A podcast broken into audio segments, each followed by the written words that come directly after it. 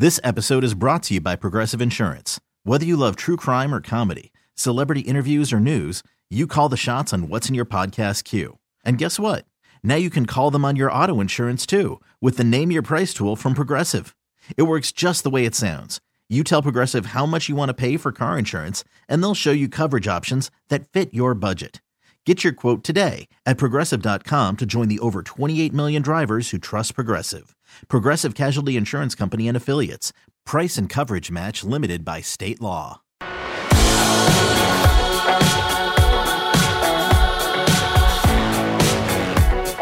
This is the Danny Parkins Show.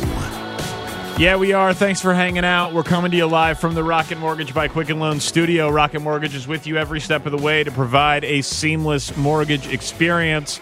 We're talking about where football is going. It's changed radically over the last couple of years. And last year, honestly, feels like the beginning of an offensive explosion. You had Pat Mahomes do something that only has been done by Brady and Manning, and he did it in his first year as a starter. You had the explosion of RPOs, the run pass option. You got John Harbaugh saying that his offense is going to do to the NFL what Bill Walsh and Joe Montana did in the 80s. What's the next era going to be? We're about to find out. He says he would bet the over on Cam Newton's career high of 139 carries for his quarterback, Lamar Jackson. So, what does it look like if Lamar Jackson throws the ball 400 to 450 times and runs the ball 150 times? What does that offense look like? Two point conversions went from about 8% of the time to 11% of the time. I don't think that's anywhere near its ceiling. Going for it on fourth down, the Saints did it more than any team in the NFL last year only 29 times, less than two a game. I don't think that's anywhere near its ceiling. So I still think we got a lot of change coming in this new NFL, this modern NFL, this NFL that more resembles college football than pro football sometimes. You know your teams, you know what your teams are talking about doing. What do you think is next? How is football going to look different this year where we're going to be like, wow, that's a drastic change? And then five or 10 years from now, it's just going to be the norm. 855 212 4227. Let's go to Buffalo and welcome Matt to the Danny Parkins Show. What's up, Matt? Hey, thank you for taking my call. Um, I, think the league's trending more to uh, teams are going to literally, I think, throw the ball like 90, 95 percent of the time. I think with the way the rules are now, teams throw the they get rid of the ball within two seconds. Um, you can't even breathe on the quarterback without it being a penalty almost. Um, and now with the being able to challenge pass interference calls, I think it's just more incentive to throw the ball instead of settling for three or four yards. Like I want 15, 20 yards of pop and try to score. And I think the league's just trending more and just constantly throwing the ball. And then one other quick point, and then I'll, I'll hang up and listen. This this ties into uh, going forward on fourth down. Like here, being in Buffalo, like if if if I'm up by four points in the fourth quarter and I'm at my own 35, 40 yard line and it's fourth and four, I'm, I would rather go for it. I would rather try to get five or six yards and, and run out the clock and kneel the ball than punt and watch Tom Brady mark, because you know what's going to happen. Brady's going to march down the field and he's going to score and they're going to win. It happens all the time. Almost everyone knew when, when the Patriots won the coin toss in the AFC championship game, everyone knew they were going to win. They were going to march down the field. They were going to score. Does it really matter if he has to go 80 yards or 45 yards? He's going to go down and he's going to score. Nine, you know, nine times out of ten, that's what's going to happen. I'd rather take my chance and believe in my offense and my team to get, you know, however many yards, assuming it's a reasonable amount. And if you go down, you go down. I'd rather take my chances with my offense. Matt, I think it's a really reasonable call. Thank you for making it. I think that, you know, your your numbers are obviously not exact in terms of being 90% to go down, right? If you got 80 yards of field versus 40 yards of field, the likelihood of scoring a touchdown is obviously significantly lower 80 yards of field as opposed to 40, but I understand your point. It feels inevitable, and I do think teams are going to get more and more aggressive of going forward on fourth down. And your first point, I really agree with. I remember when Andy Reid was in Philadelphia, he got killed for not running the ball enough. absolutely killed. And he was right. History will show that he's right. And he was right. Passing the ball has a higher ceiling outcome than running the ball for an average play. Now, you could say if you throw the ball, you're more likely to have an interception than you are a fumble on a running play, and you're more likely to get zero yards on a pass that's incomplete, as opposed to if you run it, you'll still normally get two, three, or four yards. Clock runs. I understand that there's variables to it, but I was thinking about this when I was uh, preparing for this show, and I knew I wanted to talk about this. You know what the NFL record is for pass attempts in a season? It's Matt Stafford. He threw for 727 pass attempts. Last year, Ben Roethlisberger led the NFL with 675. Doesn't it feel like that number is going to fall in the next year or two? That's about 45, 46 pass attempts per game playing all 16 games. Just needs to be a pass happy coach with a good quarterback on a team that has a bad defense. Throw the ball 50 times a game. Why not? Throw the ball 50 times a game, 16 games, it's 800 pass attempts. I think it is absolutely in play. And before you say I'm crazy, have you watched the NBA in the last six years? The NBA, in a very short period of time, has gone from a league where the leading team in the NBA shot 20 something threes a game to now the leading team in the NBA shoots 45 threes a game. It's basically doubled in less than a decade in terms of the league leaders. It's crazy how quick it changes once it becomes conventional wisdom. And that's what happened in the NBA. Three was worth more than two. And I think what's happening in the NFL is conventional wisdom passing is better than running. Going for it soon will be seen as better than not. Hey, I, only got to get three yards. We average five and a half yards a play. Let's go for it. I think you're going to see that explosion continue. Raphael in Vermont seems to disagree. Raphael, thanks for calling, man. You're on CBS Sports Radio. Man, my my opinion is completely different. I do believe I will not take any advice from Baltimore with Lamar Jackson, who as far as I'm concerned, is nothing else but is nothing else but a cleaner version, but not well exposed version of Geno Smith. That kid cannot play, and Harbaugh realized that guy cannot throw, and is trying to to to to cover up for what is coming. The way where the NFL is going, I want everybody to go back and watch a few tape of Emmitt Smith, Roger Craig, those kind of running backs that used to go downfield and catch the ball. And this is exactly what we have right now with if Kansas City that make a mistake, it's all they have to do just stand still, whatever when that situation happen and wait and not get rid of that running back. And next thing you know, they will be champion now.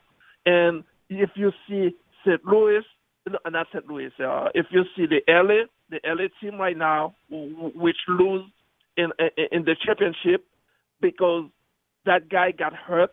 If he was able to go down there, Zeke, all of those running backs, you cannot afford to have a running back. right. But here, okay, so I listen running backs have value, but my question is like Todd Gurley, you mentioned he gets hurt, he's on the Rams. So, yeah. He he led, he led the NFL last year with like 19 rushing attempts per game. No one in the NFL even ran the ball 20 times a game last year. Why, why do you think it's going to go back drastically in favor of the running backs? Did, did you hear what I said? I said uh, they need a running back that can. They need to the, the running back now. They're going to be like Roger Craig, somebody that can Emmitt Smith. They used to go downfield as a tight end and make a catch 30, 40 yard down.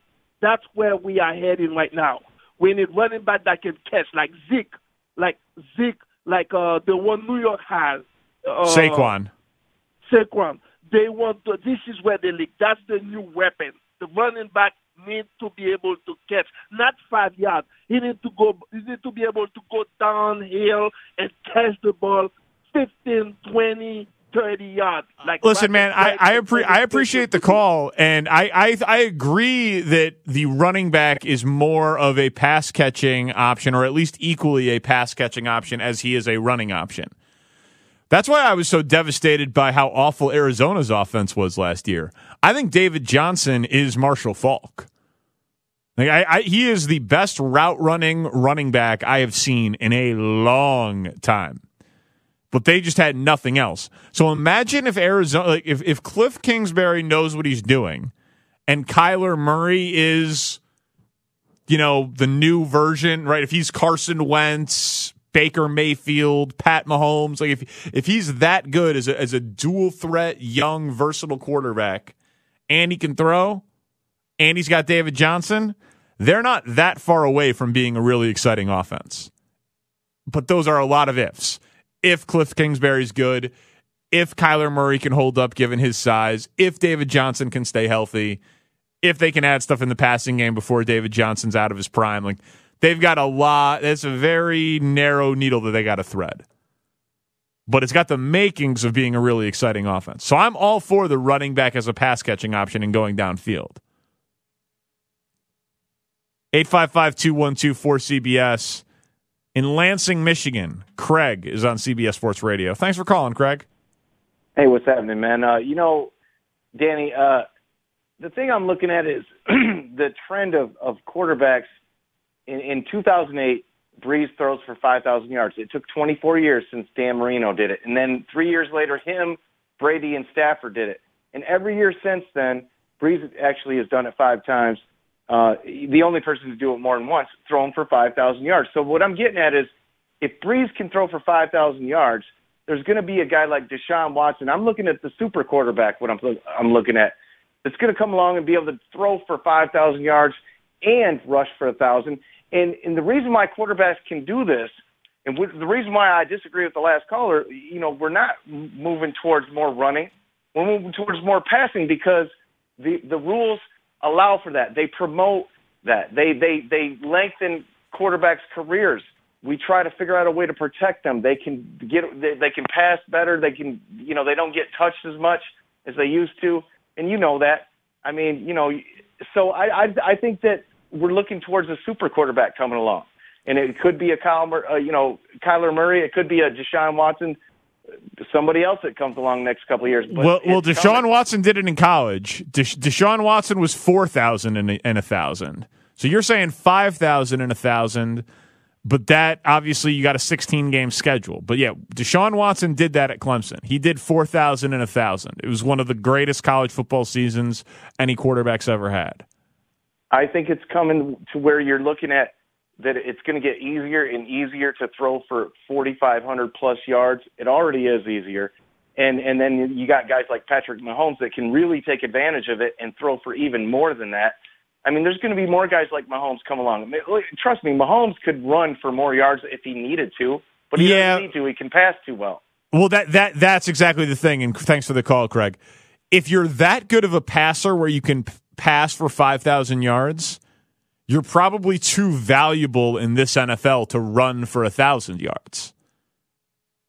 Because if you're in the pocket, you're a protected citizen. You're safe. They basically can't hit you. If you leave the pocket, you're treated like a running back. They can crush you.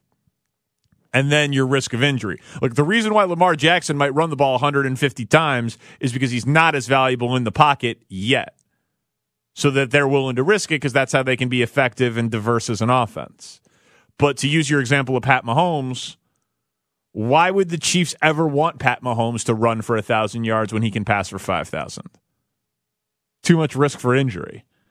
So that's an interesting one. I, I would say it's more likely that a quarterback throws for 6,000 yards before they do 5,000 and 1,000. But that's an interesting one. I haven't given that a lot of consideration. I'll think about that. More people want to weigh in on the advances that's coming to our pass happy football near you. We'll get to that. Plus, one of the five best players I've ever seen, went into Canton this weekend. Want to give him a little love before we get to last but not least. It's the Danny Parkins Show, CBS Sports Radio. Now back to the Danny Parkins Show. And I appreciate you listening to the Danny Parkins Show on CBS Sports Radio, where our toll free line is 855 212 4227. It's brought to you by Geico. Great news there's a quick way you could save money. Switch to Geico. Go to geico.com, and in 15 minutes, you could save 15% or more on car insurance. We're talking about where the NFL is going, what's going to change. John Harbaugh saying that Bill Walsh and Joe Montana revolutionized the NFL in the 80s. What's the next era going to be? We're going to find out in the context of how his offense could look like something that has never been seen before with Lamar Jackson running for more times than Cam Newton did. His career high was 139 in a season. So if he's telling the truth, I want to see it. I'm still skeptical of Lamar Jackson as a passer, but I'm less skeptical than most because – in a good system, he was amazing at Louisville. And 15 years ago, it would have been considered complete nonsense to think that uh, Bobby Petrino's Louisville system could have translated to the NFL. And now, Big 12 quarterbacks are dominating the NFL. It used to be no Big 12 quarterback ever had been good in the NFL. Now, arguably the two hottest quarterback prospects in the entire league, Pat Mahomes and Baker Mayfield, products of the Big 12. So the game's changed, man. The game has changed, not to mention Kyler Murray, number one pick this year. So the NFL is looking more and more like college. I think we could see Sam Bradford or uh, Matt Stafford's record for pass attempts in a season fall. That's 727. I don't think we've reached the peak of RPOs yet, but I still am curious to see whether or not defenses can figure some of it out. And if it goes the way of the Wildcat, I'd bet against it just because of some of the rules, but I think the verdict is still out on that. I think two point conversions were nowhere near the ceiling, and I think fourth down attempts were nowhere near the ceiling. Mark in South Carolina wants to weigh in 855 212 4227. Where do you think football's going, Mark? I mean, I I think this year, I'm kind of like you. I think the fourth fourth down conversions and stuff like that. I think they're going to make a lot more attempts this year. I mean, as far as you know, all 32 teams, or at least that's what I'm hoping. You know, if we're if we're down on the 40 yard line and you got 40 yards to the end zone, instead of punting in a try long field goal, why don't you try to get six points? You know, seven points with the extra point, or even go for two if you're down that far, or even if you're not down that far, you just want to get ahead. I mean, you know, anything can happen in a game, and I think you know this third down and then get it down to fourth and four or four, even fourth and five, you know, maybe like fourth and seven and eight and up, upwards of that, you know, punt the ball or send your field goal unit out. But anything under five and under, I think we should be trying to get the fourth down conversions, give your team some confidence, give your offense confidence, give the fans what they want because nobody wants to see their team go to third down and then not make it and just send the punting team out. Well, you know, listen, it, it, fans want to see their team win, and it depends what you got, right? If you're Denver if you're like, let's just use Denver. If you're Denver and your coach is Vic Fangio, who's a defensive coach, and your best player is a defensive player in Von Miller, and your quarterback is Joe Flacco, you're probably playing more of a ball possession, you know, field position, conservative type of team. But if right. you're Andy, if you're Andy Reid and your quarterback's Pat Mahomes, you're probably going for it more. So I, I still think it's situation dependent. No, I, I definitely agree. I just, I just hope more teams, you know, take their chance. You know, I'm not saying send some rookie quarterback out there that's, you know, not the greatest. I'm not saying nobody is great because nobody's perfect, but you know, just give them a chance. You know, what's the worst that can happen? I mean, I get you know what you're talking about as far as losing the game because nobody definitely wants to lose the game. But yeah, I think the worst that could happen is you lose the game. That's that's probably that, that, that that's that's probably the worst that could happen. hey man, I pre- I appreciate your call. Um, I just want to take a minute and I don't care about Hall of Fames. I think they're museums, and I think the people that debate them and get upset about them are kind of silly. If you've ever been to a Hall of Fame, it's a museum. It's an incredible accomplishment for the player who gets in and their family and their people who helped them there. But fans getting upset about it is a strange thing to me. It always has been. But something recently has been happening to me that hadn't really happened before because of my age. I was born in 1986. So players who their entire careers I've seen are starting to get into the Hall of Fame. And that's just a different animal in some ways. Like you feel like you lived through the whole thing, obviously. And so you can kind of appreciate the growth and the development of it a little bit more as opposed to guys who were making the Hall of Fame when I was a kid. I would maybe know something about them, or maybe I saw the tail end of their career, or I was judging it off of like highlight films, like NFL films, or YouTube, or whatever the case may be. But I was thinking about it with Ed Reed. Ed Reed is on the short list of my favorite football player who wasn't on my team and the best football player I've ever seen.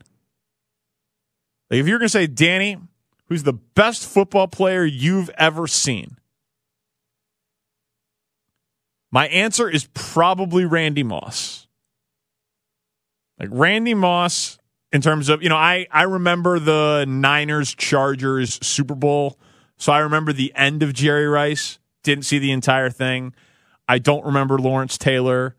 Um I don't remember most of Reggie White's career.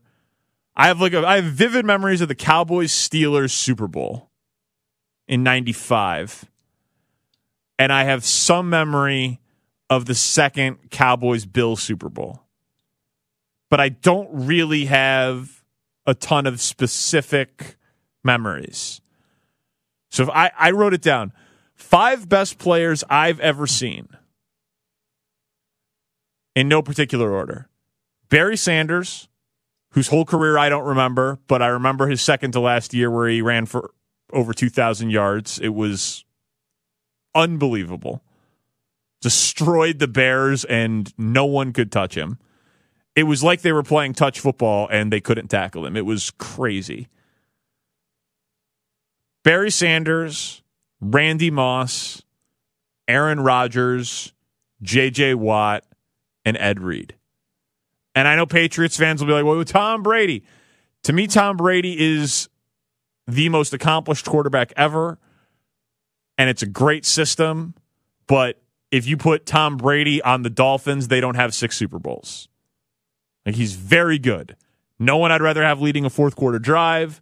He's an amazing player. He's the most accomplished quarterback of all time. I don't believe him to be the best. That's a different show. Whatever. I'm talking about individual, like isolating individual talent and evaluating it. Who are the best players I've ever seen? Those are my five. JJ Watt before the injuries was, I think, this generation's Lawrence Taylor. Just, and Aaron Donald is frankly approaching it. But JJ Watt just, had, he's got an extra Defensive Player of the Year award. Like he just a little bit longer greatness than Aaron Donald, but Aaron Donald is close. Rodgers is the most talented player I've ever seen play quarterback. But Ed Reed, who went into the Hall of Fame this weekend, it was just consistently a pleasure to watch him play. On great defenses, in big games, against the best quarterbacks. He had Peyton Manning's respect. He had Tom Brady's respect. He had Ben Roethlisberger's respect. He had Bill Belichick's respect. He he could hit you hard, and he could ball hawk. And when he got the ball in his hands, he could take it to the house. He was just amazing. So, I know hot take, right? Ed Reed, good at football. But I was just thinking about it like personally. Most of the time, Hall of Fame stuff doesn't hit me in any sort of emotional way. Ed Reed got me a bit because I feel like I've seen his entire career and really appreciated it. And I remember one time I covered a Pro Bowl and I was in the locker room after the game and guys were exchanging cleats and signing game balls for each other. And Drew Brees and JJ Watt it was one of the years where it wasn't AFC NFC.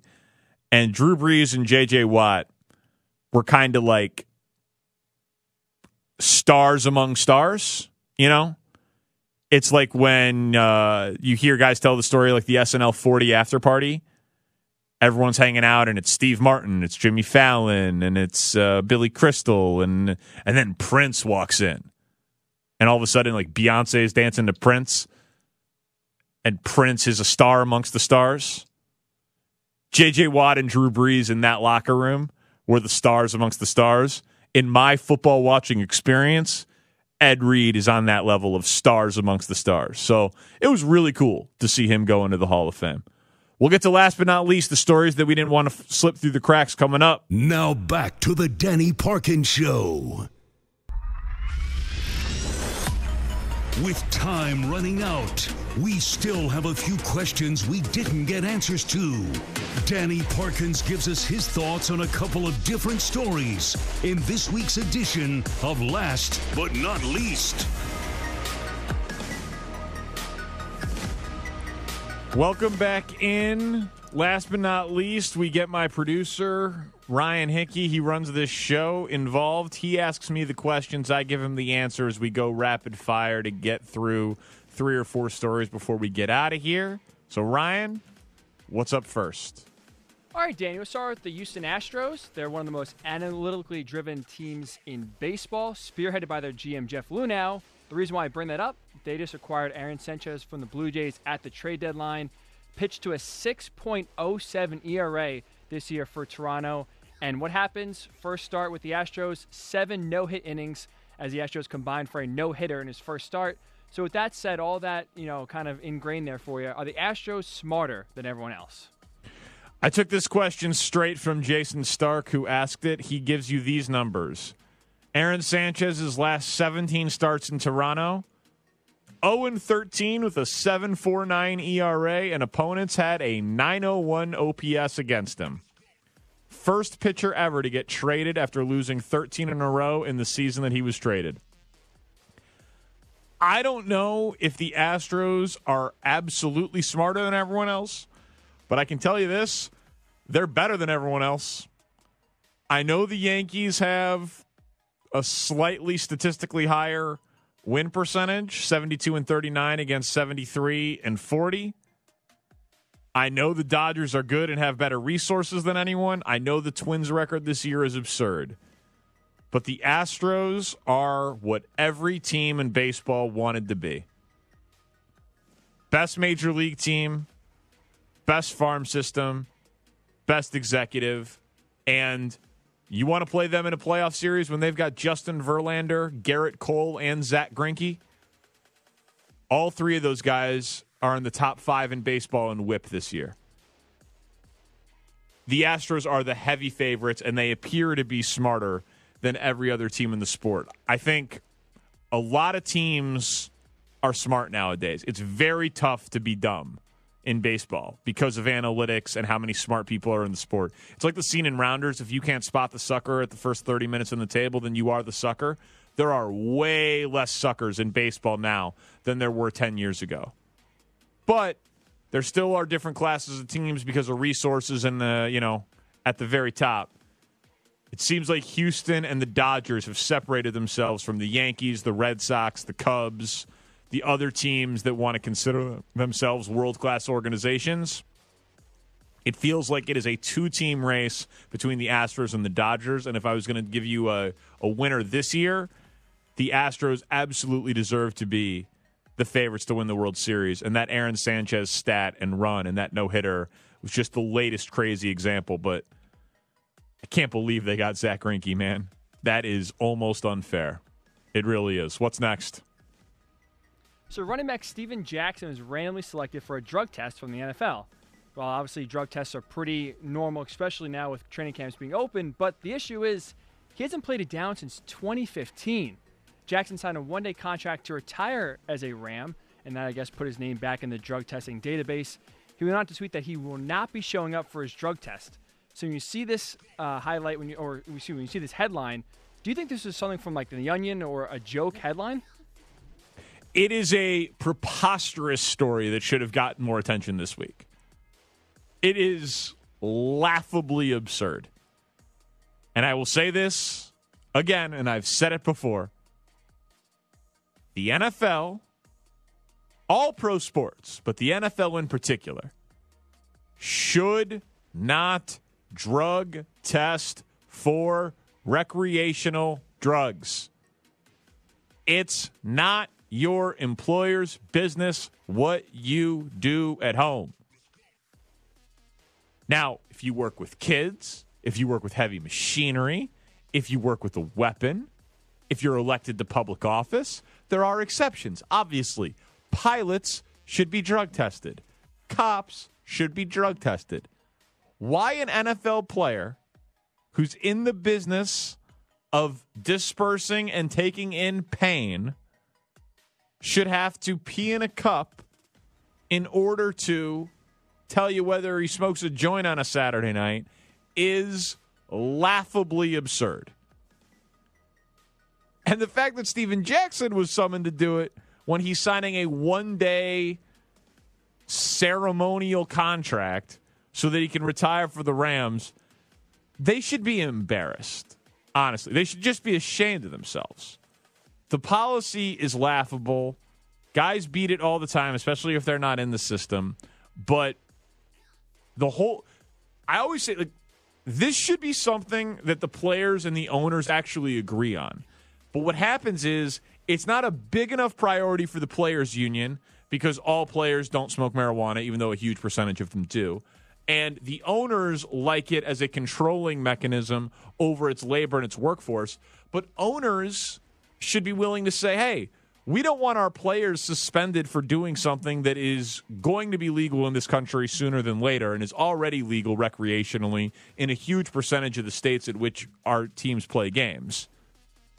They should be leaders on this stuff. And you know, the NHL doesn't recreationally drug test. Major League Baseball, if you're on the 40 man, doesn't recreationally drug test. Those sports dominated by white people. The NBA and the NFL recreationally drug test. Sports dominated by black people. Not exactly a coincidence. The controlling nature and the paternalism that is involved and inherent in a mandatory drug testing policy for recreational drugs that are not performance enhancing is absurd, and the NFL should be embarrassed. What's next? So a bunch of premier games are leaked uh, for the NBA next season on top of the Christmas Day schedule. Also, superstars returning to their former teams were also leaked as well. Kawhi Leonard will be turning back to Toronto December 11th. Anthony Davis visiting New Orleans November 27th. That same night, Kyrie will go back to Boston. Russell Westbrook will visit OKC January 9th. So, of those big superstars returning back to their former teams, which matchup are you most excited to see? There is only one answer because Russell Westbrook and going back to Oklahoma City, that'll be great. Who knows what Russ will do? He did 20 20 20 for Nipsey Hussle. Maybe he'll go 50 and 25 in his return to OKC. Maybe he'll shoot the ball 75 times. Like a- anything is in play there. But Oklahoma City fans are going to give him a huge ovation. So the only thing there that's really interesting is what Russ does to send the message. Now, don't get me wrong. That's interesting. Kawhi returning to Toronto. That's interesting. He was a mercenary. He got him a title. He's crafting one of the most unique winning legacies in the history of the sport, trying to be a guy who wins three titles on three teams as the best player. Never been done before.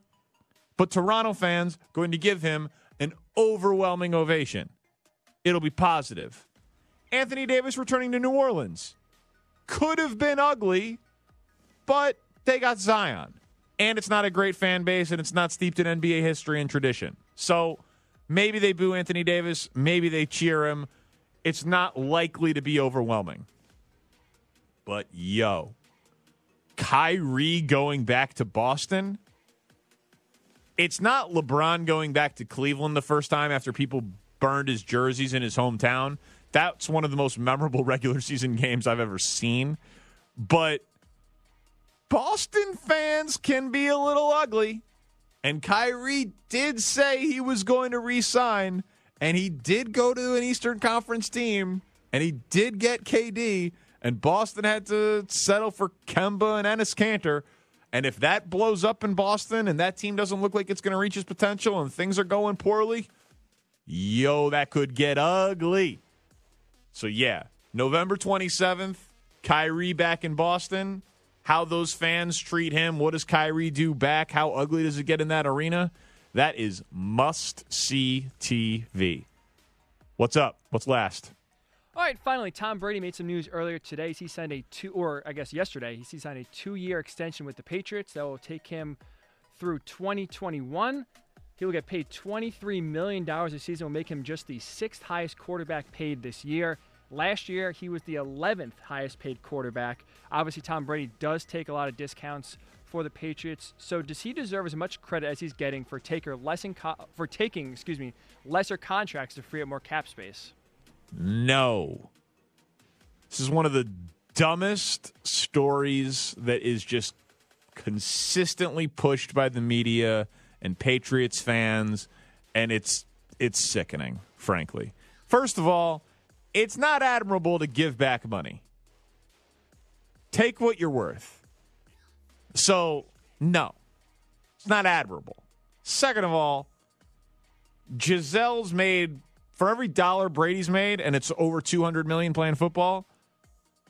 Gisele's made two dollars for every one. Darren Rovell had her at over 400 million dollars in earnings from being a model. So they can afford it. And Brady, to his credit, has acknowledged and joked about that, that he's able to do that. But Tom Brady is not being underpaid here or not taken care of. His side business, that TB12 training method, the Patriots are a client. They employ his weird trainer. They've promoted his businesses. I have no doubt in my mind that Robert Kraft and the Patriots have worked out some sort of deal with Brady. Hey, you get to buy into the franchise at a discount, like discounted stock options at a company when you're done playing. Hey, we'll employ your uh, medical company in our training staff. We'll sign a 20 year contract with them. Like Tom Brady is going to be getting a check from the Patriots for the rest of his life. So this idea that he's doing it in some sort of like altruistic way, no, no. That's an organization that is completely in lockstep. Quarterback, coach, owner, even when they butt heads, they always work through it. They win. They are the gold standard. He is a Hall of Famer. He is the most accomplished quarterback ever. It's great that they manipulate the salary cap. It's just another way that they push the boundary on the rules and manipulate the cap to their benefit. So, hey, good on them because it helps them win. But this idea that it's like charity and that he's giving back, uh, Tom Brady is being taken care of in many, many ways by the Patriots. This is not just all, all altruism. Appreciate everyone hanging out with the show tonight. Ryan Hickey is my executive producer. Seth Cantor handled the updates. Thanks to everyone getting me on the air. I am. There's no show next week. Kevin Wall, James Bacchioni. Appreciate you guys very much. Follow me on Twitter at Danny Parkins. This is the Danny Parkins Show, CBS Sports Radio. This episode is brought to you by Progressive Insurance. Whether you love true crime or comedy, celebrity interviews or news, you call the shots on what's in your podcast queue. And guess what? Now you can call them on your auto insurance too with the Name Your Price tool from Progressive. It works just the way it sounds. You tell Progressive how much you want to pay for car insurance, and they'll show you coverage options that fit your budget. Get your quote today at progressive.com to join the over 28 million drivers who trust Progressive. Progressive Casualty Insurance Company and Affiliates. Price and coverage match limited by state law.